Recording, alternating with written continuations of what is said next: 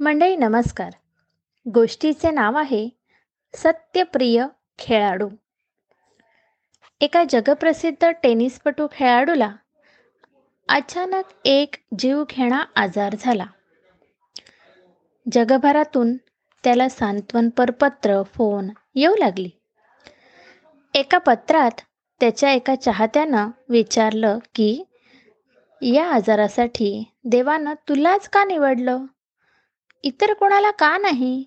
त्यावर पत्रोत्तर देताना खेळाडूने लिहिलं की संपूर्ण जगात पाच कोटी मुलं टेनिस खेळायला सुरुवात करतात. मग त्यातनं पाच लाख टेनिस खेळायला शिकतात. पाच लाख उत्कृष्ट खेळ खेळतात.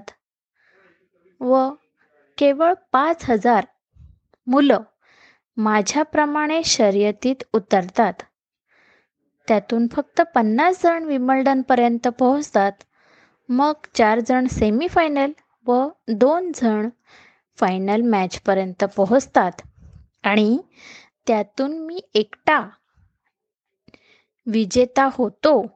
आणि विजेता म्हणून सगळीकडे मिरवीत असताना देवा यासाठी माझीच का निवड केली? असं मी देवाला विचारलं नाही. तर आता आजारात दुःखात मी देवाला विचारू शकत नाही की या आजारासाठी देवा तू माझीच निवड का केली?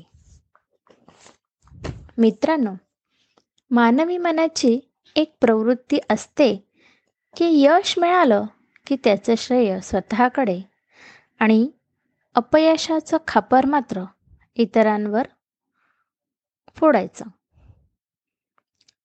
यशाचे श्रेय आपण आपल्याकडे घेतो पण त्यात आईवडील शिक्षक मित्रमंडळी अनेक घटकांचा मोठा वाटा असतो आणि अपयश आलं तर मात्र कधी शिक्षक कधी शिक्षण कधी स शिक्षण पद्धती परिस्थिती समाज यांना जबाबदार धरलं जातं.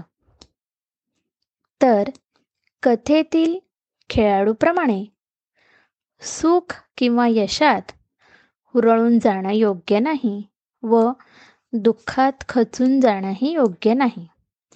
आपल्या जीवनात सुख दुःख कोणत्याही परिस्थितीत मनाचा समतोल साधता आलाच पाहिजे. धन्यवाद.